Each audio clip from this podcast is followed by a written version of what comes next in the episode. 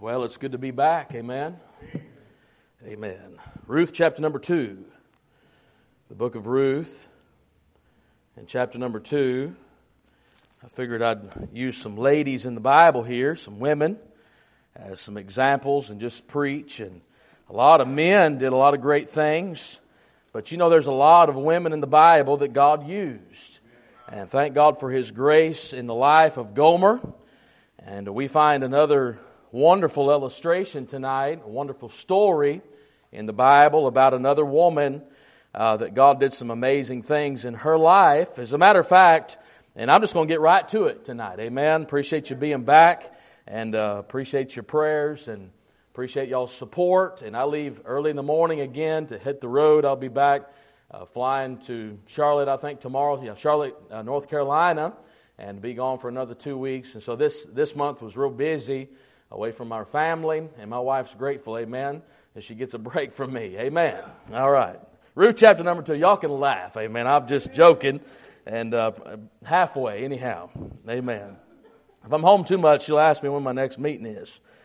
And uh, Ruth chapter number two, amen. Verse number 10. Verse number 10. The Bible says, Then she fell on her face and bowed herself to the ground and said, unto him. This is speaking about Ruth. And she says this to Boaz, and I'm going to give you the setting of the story in just a second.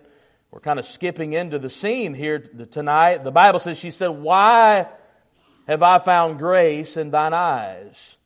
That thou shouldest take knowledge of me, seeing I am a stranger. And Boaz answered and said unto her, It hath been fully showed me all that thou hast done unto thy mother in law since the death of thine husband and thou, how thou hast left thy father and thy mother in the land of thy nativity, and art come unto a people which thou knowest not heretofore. The Lord recompense thy work, and a full reward be given thee of the Lord God of Israel, under whose wings thou art come to trust.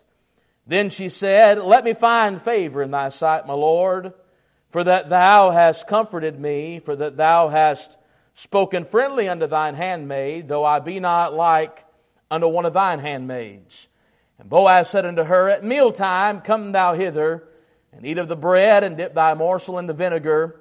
And she sat beside the reapers, and he reached her parched corn, and she did eat and was sufficed, and left.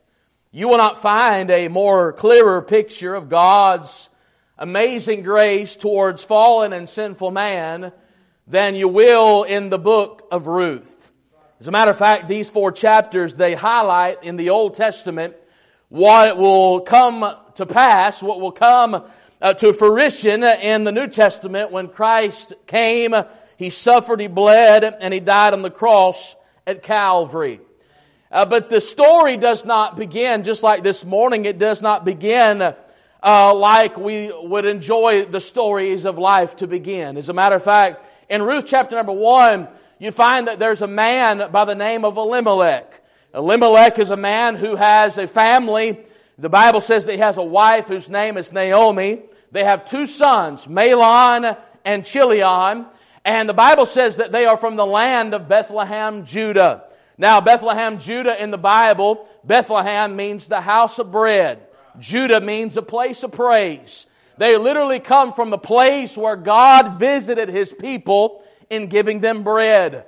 A place where God's people were free to praise God. And by the way, tonight, that's the way church ought to be. It ought to be a place where you come and you get the bread fed to you. That's what I try to do when I preach. I open the Bible, I read a verse, and I try to expound unto you, or whoever I'm preaching to, the scriptures. Amen. 1189 canonized chapters in all of the Bible. What a wonderful book God's given to us in this King James Bible. It's a land uh, of Bethlehem was the land where God visited His people and giving them bread. It was a place of praise where God's people were not afraid to praise the Lord. And the Bible says there was a famine in the land of Bethlehem, Judah. When that famine took place, the Bible says about Elimelech, instead of staying in Bethlehem, Judah, and living by faith, he began to live by sight. He began to look and see that things were drying up and the bread wasn't as plenty as it used to be. And, and so instead of keeping his family where they should have been, he made the decision to live by sight and he uprooted his family, Naomi and his two sons, Mahlon and Chilion, and they went to a foreign land called Moab.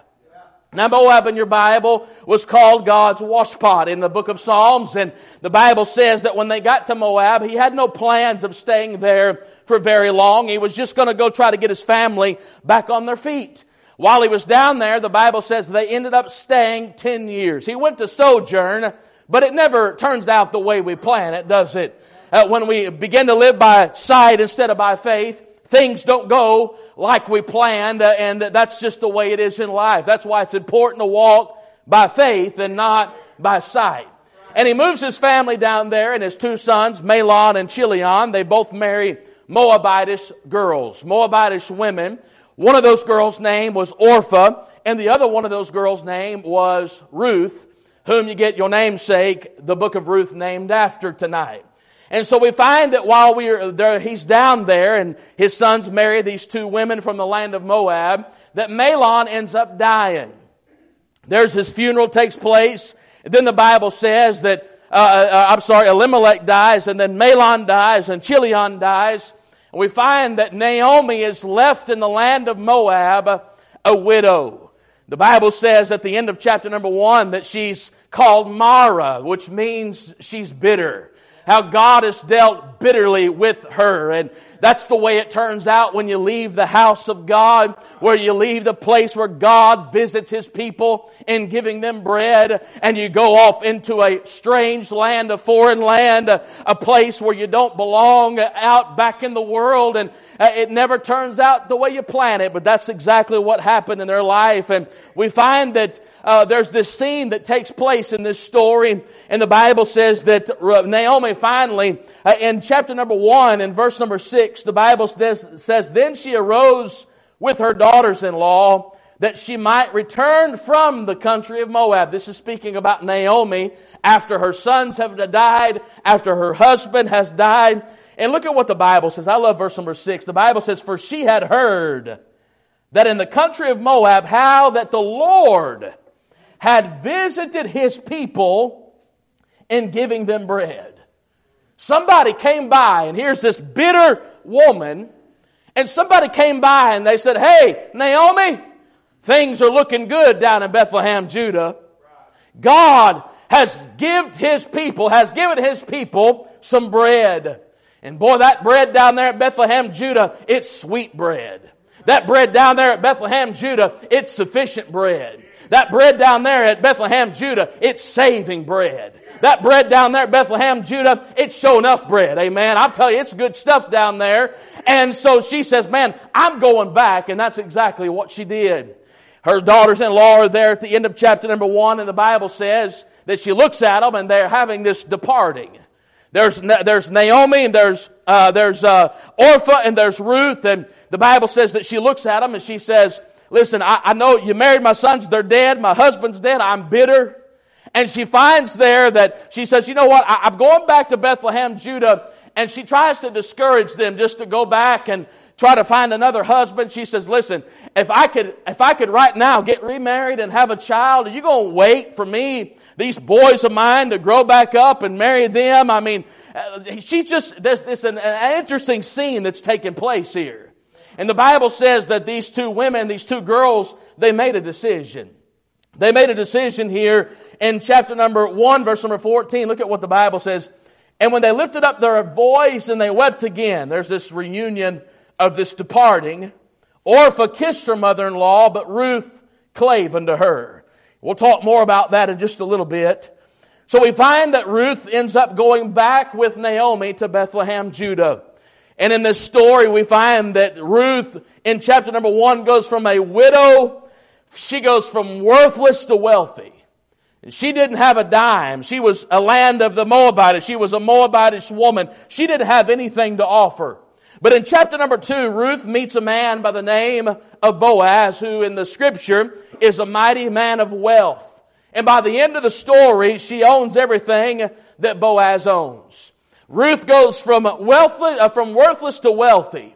Uh, she goes from a pauper to a princess. She goes from bitter in chapter number one uh, to blessed in chapter number four. She goes from the field to his feet in chapter number three and then into his family in chapter number four. She's a widow in chapter number one, uh, but there's a wedding that takes place in chapter number four. And Ruth tonight is a wonderful picture, once again, of you and I and the Lord Jesus Christ. Boaz is a type in the Bible, not one, listen, one of the greatest types in all the Bible of the Lord Jesus Christ and Ruth in the Bible is a wonderful type of you and I. So when we read the scriptures and when you get, begin to dig in the Word of God, don't just see Naomi and Elimelech and Boaz and Ruth. You gotta see yourself in these stories and it'll make the Bible come alive. It'll make you want to read more and study and dig because there's so much that God's trying to give to His people that so many people miss. And so we find that God is able in this particular story in Ruth in chapter 1, 2, 3, and 4, that God is able to take a tragic beginning and turn it into a trophy of grace. Ruth could not fix herself. She could not straighten her own life out. I mean, her life is in a million pieces in chapter number one. Her husband is dead. Her brother-in-law is dead. Her father-in-law is dead. Her mother-in-law is bitter and she relocates to this country, to a country, Bethlehem, Judah, that she's never lived in, from a people of a different speech. They have a different God, and her whole life is shattered all over the ground. But I'm telling you tonight, if you read the book of Ruth, you'll find that nobody's life is broken beyond the hand of God picking up all the broken pieces. Amen. God can pick up the broken pieces of a life. He can put things back together and He can make it better than it was before it was ever broken. Did you hear that tonight? God is able to make it better. You say, Brother Brian, I'm so broken, life will never be like it used to be. You're right. It'll be better. When Jesus steps in your life, it'll be better. So we see in chapter number two, she finds grace in the eyes of Boaz, and we read that in the text tonight. In chapter two, verse number 10, she's in the field and she says, Why have I found grace in thine eyes that thou shouldest take knowledge of me, seeing I am a stranger? So tonight I want to preach on the subject of I found grace. And tonight, if you need some grace, I got good news for you. I know the one who can give you grace. Now, I don't know any preacher that can do grace justice tonight. Amen. I wish I could define it for you. I just know I've experienced it. So, number one, I want you to say, see this. Number one, grace uh, reaps in the house of God. And I've already given you a little bit of that story. But in chapter number one, let's look at it again. And I want to go back to a verse I already mentioned. Chapter one, verse number 14, we find that when they lifted up their voice and wept again, Orpha kissed her mother-in-law, but Ruth clave unto her. We find there's two types of people in this story. One of them is a kisser, and the other one is a cleaver. You know, if you study the Bible, you'll find that there's many types of that. I think about somebody else who was a kisser. The Bible says that about Orpha that she's there and she just she kissed her mother-in-law, and then she turned around with tears running down her face, and she walks back into the land of Moab. She got real close. There was an emotional experience, but that nothing changed. But then we find that Ruth, Ruth, the Bible says, clave unto her. If you read the rest of the story in chapter 1 verse 15, she said, uh, I'm going back with you. He said, she said, I entreat me now, verse 16, she said, for whither thou goest, I will go. She said, where thou lodgest, I will lodge. She's cleaving. She said, Thy people shall be my people, thy God, my God. Where thou diest, I will die, and there will I be buried. You see the difference here? We find in the scriptures, you'll find two other people that were kissers and cleavers. Jesus had 12 disciples. One of those disciples was a kisser. His name was Judas. You know, there's a lot of kissers in our churches. They're kissing Jesus. I mean, they don't, they come to church just like Judas did. As a matter of fact, the Bible says about Judas that he kissed the Lord when he betrayed him. The Lord had been in the Garden of Gethsemane and the Bible says that he was sweating as it were great drops of blood. Jesus said of himself, I am the door. You know what happened?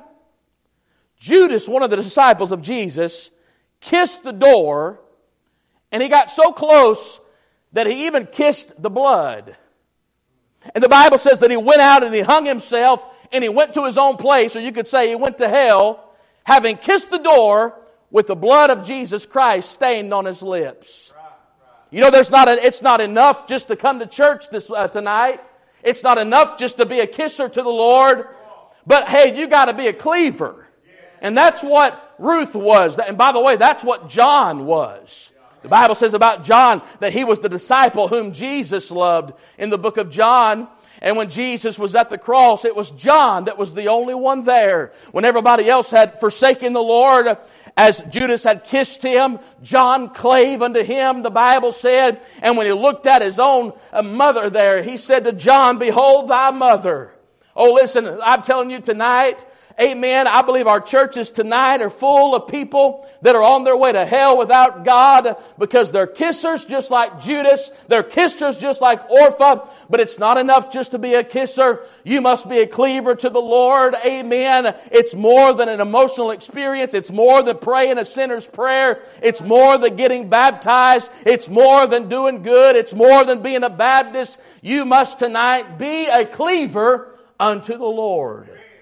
And she clave unto her mother-in-law, and the Bible says that she said, I'm going with you to the house of God. And when she made the decision to go to the house of God, that's when business started picking up in her life. You know what was a great day in my life? A great day in my life was when I decided that I was going to go to the house of God. I'm talking about cleaving unto the Lord, Sunday school, Sunday morning, Sunday night, Wednesday night, revival meeting, missions conference, prayer meeting, amen. That was the greatest day in my life when I decided I wasn't going to play church. This was not just part of my life, but this is my life. And that, hey, listen, listen, young people. Thank God you're here tonight, but you're going to have to make that decision one time in your life. You're going to have to make the decision to be a cleaver unto the Lord. And we find that it didn't just end right there because we find that Ruth, she found grace in the eyes of Boaz, who was a type of Christ. She found grace in Bethlehem, Judah. And I like, look at chapter 2, verse number 3. When she gets there, she finds herself in the field. In chapter 2, verse 3, she went and came and gleaned in the field after the reapers. The Bible says, in her hap, I love that word, was to light on the part of the field belonging unto Boaz, who was of the kindred of Elimelech. And behold, Boaz came from Bethlehem. Now, there's another man I know that came from Bethlehem. You see the picture tonight? But the Bible says that her hap was to light on the field which uh, belonged unto Boaz. I looked up the word hap in the 1828 dictionary because a lot of times you'll read the Bible and I don't understand a word, so I just look it up. Amen. It's just as simple as that, isn't it?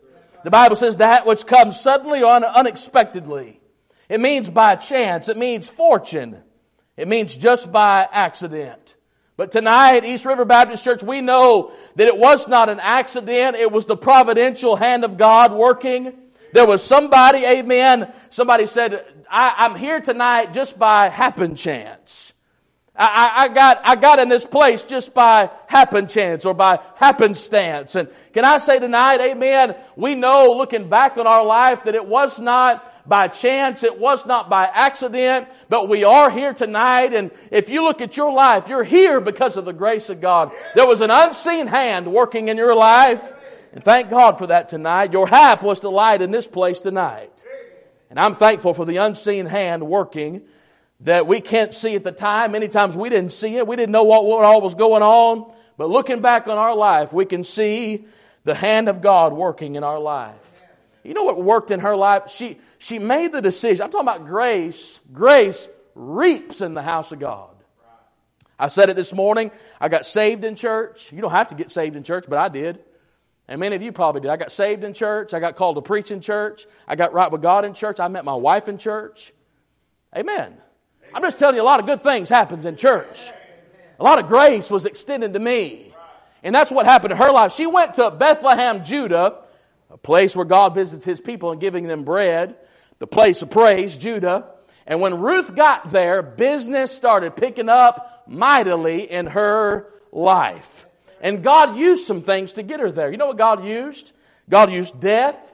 God used heartache. God used tragedy. God used the bad decisions, blunders, funerals, tears, broken heart. They all led Ruth by happen chance. That her hap, the Bible says, was to light in the field of Boaz, the Redeemer. So she made the decision there when her other sister in law decided just to kiss and walk back. Look at chapter 1 and verse number uh, 15. You said, What happened to Orpha? And she said, Behold, thy sister in law's gone back. There's a lot of people that do that, don't they? They come in here, they have a real emotional experience, and they just, they kiss. Kiss the Lord, kiss the church, kiss God's people. I'm talking about spiritually tonight. Unto her people, she gone back unto her people, and unto her gods. Return thou after thy sister in law. You find there's a decision that takes place here. One of them goes back, and the other one moves forward and goes to the house of God, and grace reaps in the house of God. You say, what happened? In verse 5 and 6, the Bible says that Ruth was noticed by Boaz. Look at it. Chapter 2, verse 5. Then said Boaz unto his servant, that which was said over the reapers. Look at what, look, look at what Boaz said. Boaz being a type of Christ, he sees Ruth over there, this Moabitish woman. He's a mighty man of wealth. He looks over there and he said, Whose damsel is this? He said, Woo, man, glory. Who is that? He takes notice of her. Do you remember when the Lord took notice of you? Your life was a wreck just like Ruth's was, all broken into pieces. You found yourself in the house of God, and the Bible says, amen, that He noticed her, and I remember the day He noticed me. I'm glad He was looking in my direction. I'm glad He looked at me. He did not ridicule me, but He loved me. Hey, listen, He notices her in the house of God in the field. Everything good that happens to Ruth happens in the field. Thank God tonight for the field. Thank God tonight for the mission field. Well, there's so much you could preach there tonight on missions in chapter number two. We don't have time. I'm telling you, I have all these thoughts that go through my head when I'm preaching, amen. And I got to stay on track because I can sure run a whole lot of rabbits because this Bible is inexhaustible. Verse number eight, the Bible says here that he tells her to stay in his field. Look at it. Verse number eight, then said Boaz unto Ruth, Hearest thou not, my daughter? He said, Go not to glean in another field. He said, Neither go from hence, but abide here fast by my maidens. He said, Hey, there ain't nothing out there in the world that you need that I cannot give you. He said, Stay right here. He said, I've got everything that you need right here in my field. In verse number 10, he took knowledge of her in the field. In verse uh, 12, he made her a promise in the field. Verse 13, I'm going fast tonight because I want to get uh, through this tonight. Verse 12, he made her a promise in the field. Verse 13, she found favor and comfort in the field. I'm just saying tonight, grace reaps in the house of God. I studied that a little bit and I got to asking myself, we know what happened to Ruth. She ends up at the end of the story marrying Boaz. And in chapter 4 and verse number uh, 21, look at it. Ruth chapter 4, verse number 21. And Salmon begat Boaz, and Boaz begat Obed, and Obed begat Jesse, and Jesse begat David. And we notice in Matthew chapter number 1, if you read it, the Bible says that Ruth begat, and then it goes through and it mentions David, and then it's the lineage of the Lord Jesus Christ. If you read Matthew chapter number 1, and Ruth is mentioned right there in the genealogy or the generation of the Lord Jesus Christ. And we know what happened in that story. One of these days, Jesus Christ is going to come back and he's going to sit on the throne of David in the millennial kingdom. We know what the decision that Ruth made to cleave unto her mother-in-law to go to Bethlehem, Judah, which is the house of God. It's the place where God visited his people, giving them bread. It's the place of praise. Her making the decision to go to the house of God, she reaped a whole lot of good things because of it. But I asked myself, what happened to Orpha. As a matter of fact, if you study your Bible, you'll find that this is the last time Orpha's mentioned. In the book of Ruth, right there, she's never mentioned again in all the pages of your Bible. But if you study Jewish history, the Jewish people, they have a lot of history and Josephus and whatnot, and I'm not saying that all those things are scripture, but I kind of want to know what happened with Orpha. Orpha, if you study Jewish history, they said that Orpha ended up moving to the land of the Philistines, and she ended up marrying a king from the land of Philistines. They said that they had children, and of those children were, uh, they said that, that was the lineage of the man by the name of Goliath. Goliath of Gath, the Philistine. You begin to read the page of Scripture, you'll find that this production that was advanced, the production that was advanced from Ruth was David, who was in the lineage of Jesus Christ. But the production that was produced from Orpha, when she went back to the land of Moab, she goes and marries this king of the land of the Philistines, and they have some children. And one of those children was Goliath. And in 1 Samuel chapter number 17, you find that their production, the grand production, took place out there in that field whenever David stood before Goliath. And if you look at it on just the face value, you'd think, man, uh, the decision that Orpah made was a good decision. I mean, look at Goliath. He's a big old strong man. He's got big old biceps and he's at nine foot tall, got a big old chest and got, I mean, he looked, listen, it looks like Orpah made a good decision just looking on the outside in the short term. But we know the end of the story, amen. And what happened there when little old ruddy shepherd boy David goes out there, amen, and knocks him between the eyes with that rock and he bows down, he cuts his head off, amen, and he stands up on his chest, he's got a sword in one hand and the head in the other hand. That's the end result of the whole thing. So the decisions that you do make does matter in your life. It not only affects you in the now and now, but it will affect your children and your grandchildren. So I encourage you tonight, number one, grace reaps in the house of God. She goes to Bethlehem, Judah, and things start happening in Ruth's life. Then number two, I want you to see here, not only grace reaps in the house of God, number two, grace reaches out his hand. In chapter number 2, in verse number 14, look at what happened here. And Boaz, this is a type of Christ, said unto her, that's Ruth, At mealtime come thou hither, and eat of the bread, and dip thy morsel in the vinegar. And she sat beside the reapers, and he reached, look at what the Bible says. He reached her. He reached her. He reached her parched corn, and she did eat and was sufficed and left. Now, Ruth was not one of Boaz's high ranking guests. She was at the back of the line, if you will, tonight. She's at the far end of the table, and at the head of the table is the boss. At the head of the table is Boaz, and Boaz is the one who owns the table. He owns the bread, he owns the corn, he employs all these people. He is the mighty man of wealth in the land of Judah.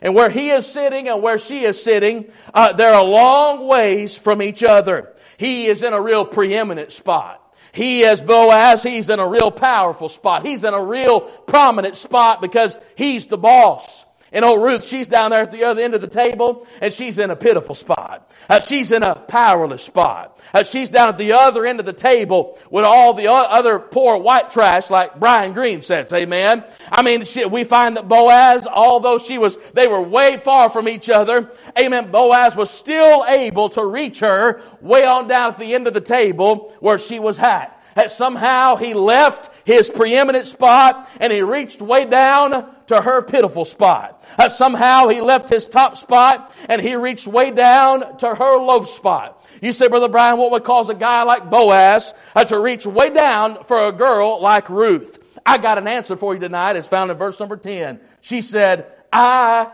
found grace. Aren't you glad tonight for the grace of God? What a picture of you and I tonight. We were low life sinners on our way to a devil's hell. And just like Jesus, amen, Jesus left his preeminent spot. He left his powerful spot. But thank God that didn't stop him, amen, uh, uh, from reaching way down for me tonight. Amen. I could not get to where he was. He had to come to where I was.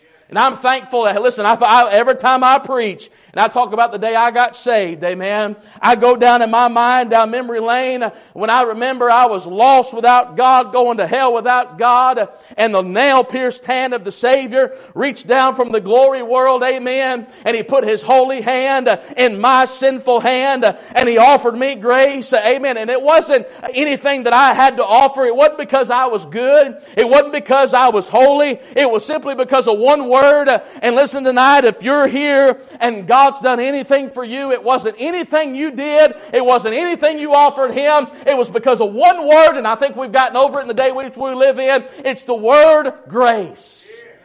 the unmerited favor of God. He reached for her, even though she was a foreigner. Look at verse 10. Look at what he said. Why have I found grace in thine eyes? That's what she said. That thou shouldest take knowledge of me. Look at what she said here. Seeing I am a stranger. She was a foreigner. She was a stranger. She was one without hope and without God in the world. She comes from a real messed up land. A land called Moab. I already mentioned it, Moab in the Bible, and it's mentioned in Psalm chapter number 60 and Psalm chapter number 108. It's called God's washpot. And if you know anything about dishes, you know what it was like maybe when you were younger. I mean, nowadays our kids put them in a dishwasher, amen, and they put some pods in there, you know, close it up, hit the button. But back in the day, amen, we used to, this, you're looking at the dish, dishwasher right here.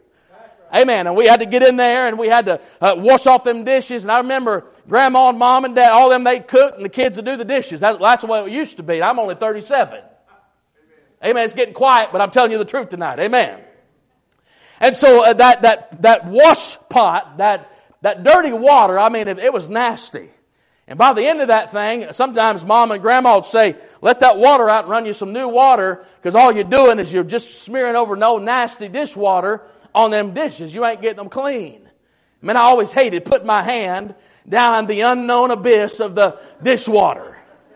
I mean, it had, amen, all kinds of grease on top and had all that nasty floaties so you could feel it hitting your fingers and then go down there and try to find that stopper and you had to wade through all that nasty soggy stuff to pull that stopper out. That's what God felt about Moab. He said, Moab, those people down there, that's my washpot. That old nasty place. The old scum of the earth. And we find that this people was a strange people. These people were started from an incestuous relationship between Lot and his own daughters. I'm talking about a land of dearth, a land of death, a land of dirt, dirtiness, and is a dirty land, a land of false gods and religion, a defiled land, a disobedient land. But despite the fact that she was a foreigner, Boaz reached her parched corn. The Bible says he reached for her even though she was a stranger. She was a foreigner. He reached for her, number two here, because she was his friend. I love this. He had to tell them to be good to her. If you look at the, the, the, chapter here, probably because she was from the wrong side of the tracks. I'd imagine she was getting dirty looks as he, he said, at mealtime come, in verse number 14. She gets there and all these people are whispering. They're talking about her. I mean, I mean, can you believe who's down here at this, at the table with us? who, who, who's this girl? She, she's a Moabitess girl. And in chapter 2, verse 15, look at what the Bible says. And when she was risen up to glean, Boaz commanded his young men, look at what the Bible says, saying, Let her, I like that, let her, let her glean even among the sheaves. And, and look at what he said, reproach her not. Look at verse 16. And let fall also some of the handfuls of purpose for her, and leave them that she may glean them and rebuke her not. He said, don't reproach her and don't rebuke her. Why? She's my friend. Can I say I'm glad tonight that I'm his friend? I'm glad that there's a friend that sticketh closer than a brother. And you know, there's a great lesson in this that sometimes we come to church and we have a bad experience. Everybody ever had one of those? I mean, stick around here long enough, you'll have one. They talked about me. They didn't shake my hand. They did this. They didn't do this. Amen. Let, let me help the East River Baptist Church tonight. Amen. This will help you. Amen. Here's my philosophy of life. Number one, life's not fair. Number two, people are cruel, so get over it. Amen. That's Joel Osteen. I learned that from down there all 59. It's the truth. Man, I had a bad experience at the doctor, but I don't not go to the doctor when I need to go. I hate the dentist. Every time I go, I have a bad experience. But you know where I go? To the dentist. Amen. I mean, listen, it wasn't the fault of the master. They were treating her bad. He said, hey, don't reproach her, don't rebuke her. The master never did anything to her, but good. Why? Because he's our friend. And listen, sometimes there's church people, but thank God there's God's people. And there is a difference, amen, between church people and God's people. Thank God He'll never let you down. He'll never do you wrong. He'll never be unjust to you. Amen. And don't let a bad experience in church with so-called Christians blow you out of this thing. Amen. Just stay in the field and let your friend show you how good he really is. Jesus was a friend to sinners. He reached for her even though she was a foreigner. Do you see it? Reminds me of that song, When the Savior Reached Down for Me. Amen. He had to reach way down for me. You remember that? I was lost and undone without God or His Son when the Savior reached down for me. Aren't you glad He reached for you even though you were a foreigner because you were His friend? And look at this grace reached for her and filled her up. Look at verse 18.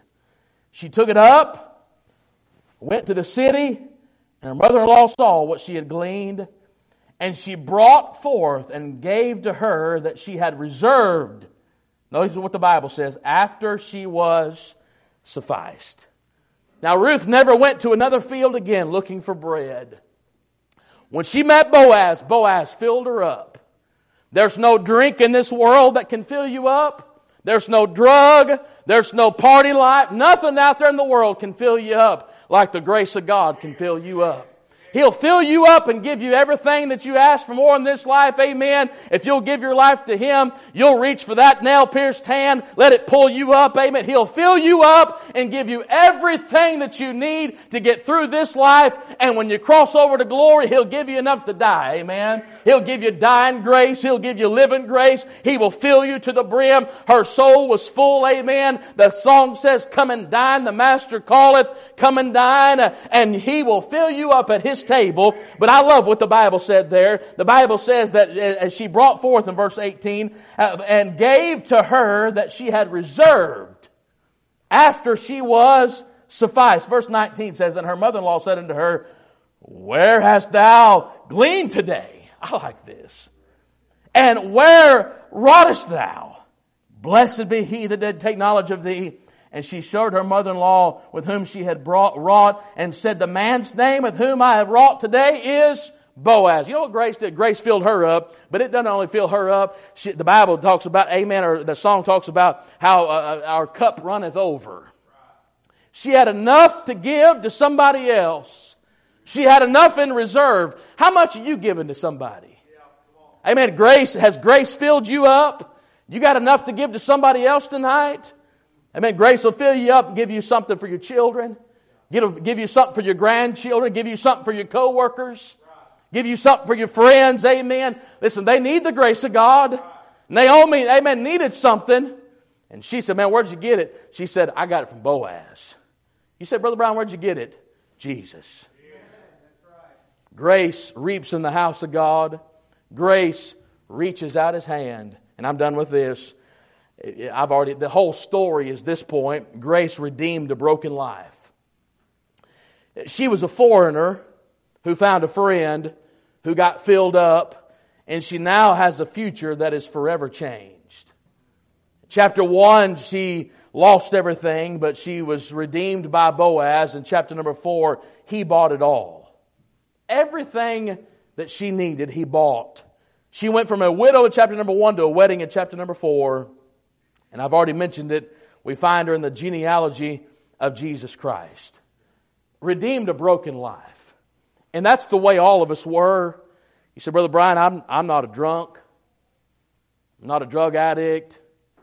I've never even really done a whole lot of wrong things. I've told some lies and whatnot.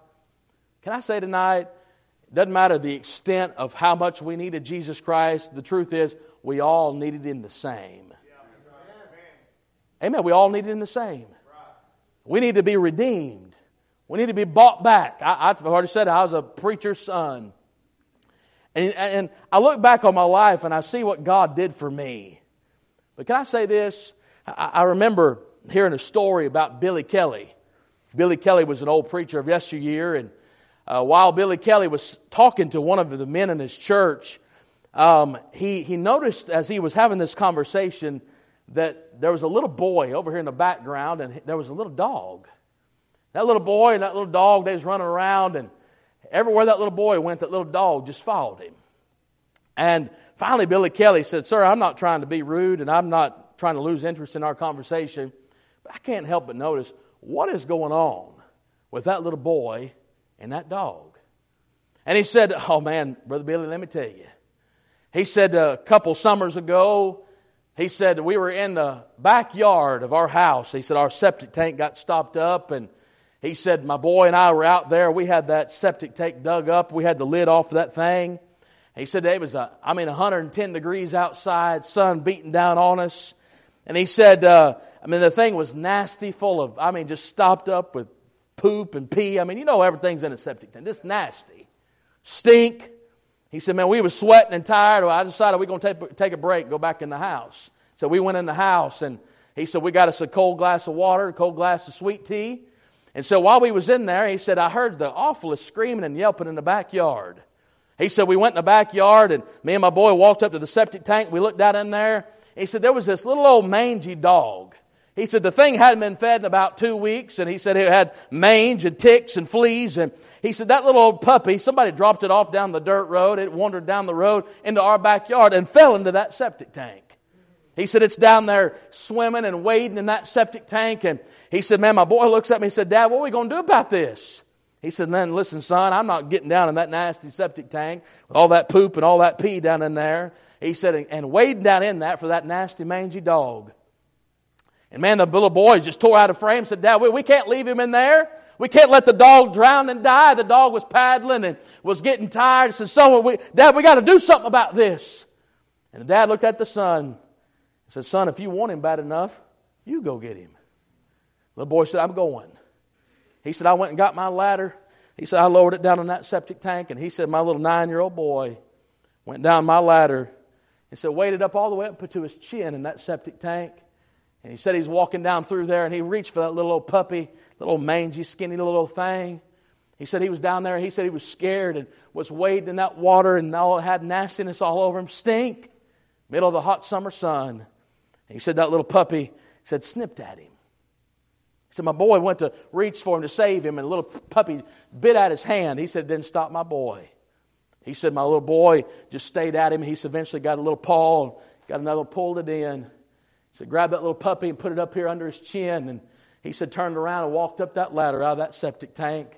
He said he got it to the, uh, to the ground there. And he said, got the swim pool out, went inside, got mama's shampoo and conditioner, got some perfume and got some towels and a blanket washed that puppy off, got all that nastiness off of him, and he said, wrapped him up, took him in the air conditioned house, gave him some fresh water, and gave him some food. And he said, man, that little dog started sleeping in the bedroom of my little boy. And he said, ever since that day to now, he said, everywhere my little boy goes, he said, that little puppy goes. He said, that puppy won't leave that little boy's side. And I got to thinking, there was a day when I was down in the septic tank of sin of this old world and listen, the father looked at the son, said, You want them bad enough? You go get them. And the Bible says he left the portals of glory. He was born of a virgin, grew up a sinless life, came for one reason. The Bible says, For he hath made him to be sin for us, who knew no sin, that we might be made the righteousness of God in him. He literally got down in the septic tank of this world with us. And he, hey, listen, and sometimes, some of you, just like that little puppy, when the Savior reached out for you, you know what you did the first time he tried to reach for you? You snipped at his hand. You said, I don't want that. I don't want that salvation. I don't want that life. I don't want to serve God. And this, you know what he did? He just kept going after you and kept going after you and kept going after you. You said, Brother Brian, why do you do what you do? I got in late last night from Canada. I'm here today with you today. And in the morning, I'm getting on another airplane to go do the work that God's called me to do. We're going to Germany in just a few weeks and Poland and Czech Republic. You said, why do you run around the world and, and you pass out tracts and you preach and you give altar calls and ask people to come and get saved and ask Christians to get right and ask people uh, to give their life to God and get in all the way and don't just play church, amen, but let this thing be your life. Why do you do that, Brother Brian? I'll tell you why. Because I remember when he got down and he reached down for me, pulled me up like that little puppy. You know what we're doing now? We just follow God around everywhere he is. Amen. If he's over here, we want to be over here where he's at. If he's over here, we want to be over here where he's at. Why? Because we remember the day when he reached down and he pulled us up and he saved us by his grace, redeemed a broken life. And everywhere he's at, we want to be. I don't understand people that don't want to get all the way in for God. I just don't understand that. Amen. He's been too good. He's been too good. I don't understand people don't love the Bible, don't love God's people, don't love church. Listen, I, I, my personality is probably a little bit different than y'all used to. I was talking to Miss Hoots. Amen. It takes all kinds. It takes Brother Roger's personality. My pastor, Brother Danny Farley, he preaches totally different than I do. But listen, man, I, I just want to be what God wants me to be. Amen. And listen, I, have told people before, I pastored in New Mexico some years ago. I've said this before. I said, people may not like what I say.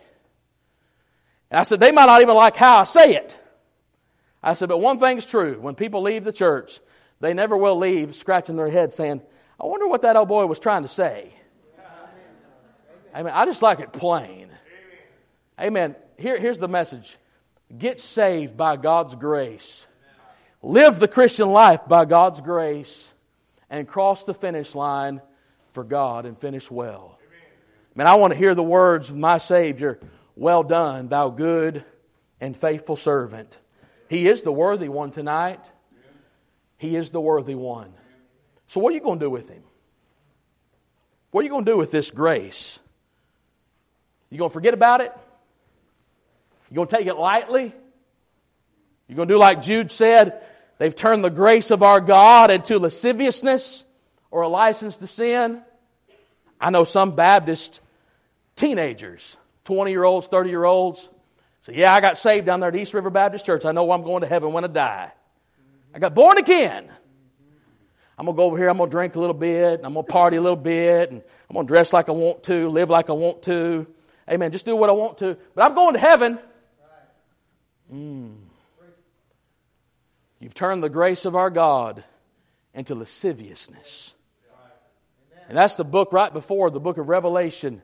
That's the vestibule of the end times book. And that's the way it is. But it don't have to be that way in your life. You can live in light of grace and give Him your entire life. Give Him your life tonight. I'm talking to save people tonight. What are you going to do with this Jesus and this thing? Are you going to give Him your all? What part of your life are you holding on to and you won't let God anywhere near it?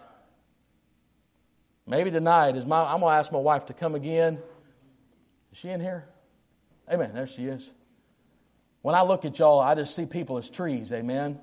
When it's up here, it gets wild. But tonight, we're going to give an invitation.